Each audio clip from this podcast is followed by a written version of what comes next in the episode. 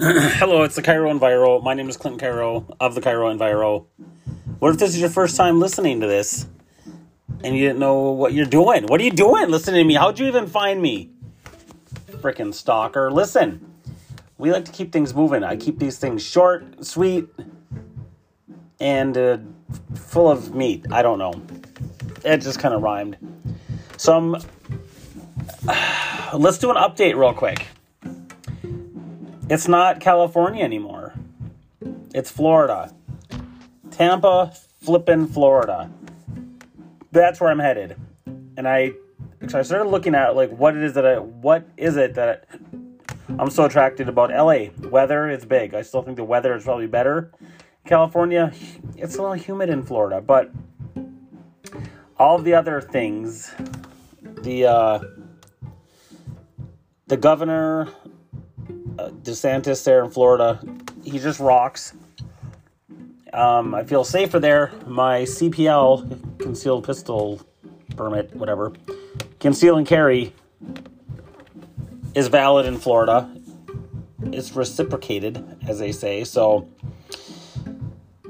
um, there's DeSantis passed anti-riot laws saying you can't riot, you can't pull down statues, you can't be a mob and intimidate people while they're eating if you're in the police department or you're like the chief of police or a mayor and you tell the police to stand down during a riot, you're held liable. So, all these common sense things.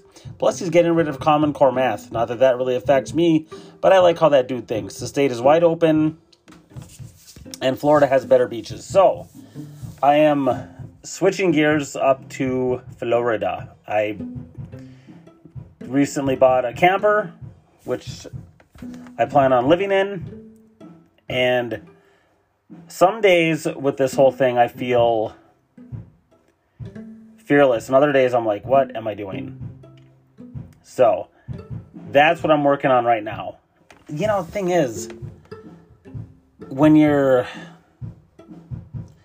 looking at moves, for instance, you know, I, I was telling somebody the other day that it's like, not that I'm living in prison up here, it's hardly prison but people get so used to things being a certain way that it's like the quote that Morgan Freeman gave. I'm going to butcher it, but in uh, the Shawshank Redemption, he's like, funny thing about these walls, first you can't stand them, then you get used to them, and then pretty soon you can't live without them.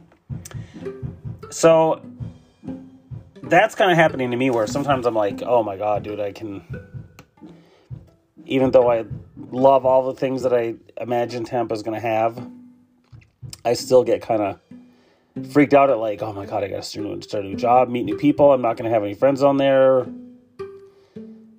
The fears start to kick in, but I'm learning to fight the fears. And one of the things, one of the thoughts I had today was, by the way, if you can hear my hear drums, that's my son Camden playing my drums in the basement, which is awesome. And that's little stuff that I'm gonna miss. You know, I'm hoping that he just wants to come down to Florida with me so, um, one of the things I thought about today was I haven't been fortifying myself as much with listening to like positive affirmations. You know, like the Gary V's, the Jim Rohns, uh, Les Brown. I've mentioned him quite a bit. I had some Tony Robbins on there. He's a little too intense for me sometimes. But he's still good. Like I'll I'll put on Tony Robbins if I'm I just feel like even listening to him, I don't have the energy to listen to him. Like, oh god, I could never be. Imagine hanging out with that dude. All the, he'd have. Uh, you just have to work and. Uh, look, I'm getting sleepy just talking about it. You know. So, yeah, I may be high energy at times, but not that high energy. um, you know what's funny too is looking at uh, jobs right down in Florida makes me think about one job I had up here as a uh, what was the title? Admission outreach and admissions outreach. Yeah, and admissions person. I think it was. I don't think it was admissions though. anyway, you know, I was being paid. Oh, I'm sorry. I was being paid 14 something an hour. Right? And I was asked to do all these kind of ridiculous tasks. Like, you know, to be expected to know about all these um, insurances and SEO, you know, search engine optimization, and kind of looked down on by my boss is how I felt because I didn't know this stuff. And I was like, this wasn't, I mean, I'm not saying it's not part of the job, but it sure wasn't a requirement of the job, and it just was kind of thrown at me. And it made me think, like, for 14.25 an hour, uh, how do I put this so it's the right way?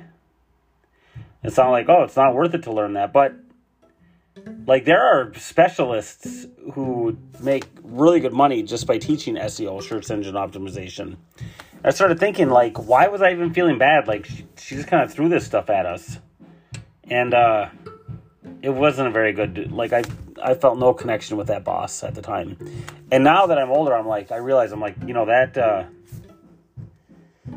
that wasn't necessarily me. There's a high turnover in that position. So that's the nice thing about getting older. You get perspective, you know.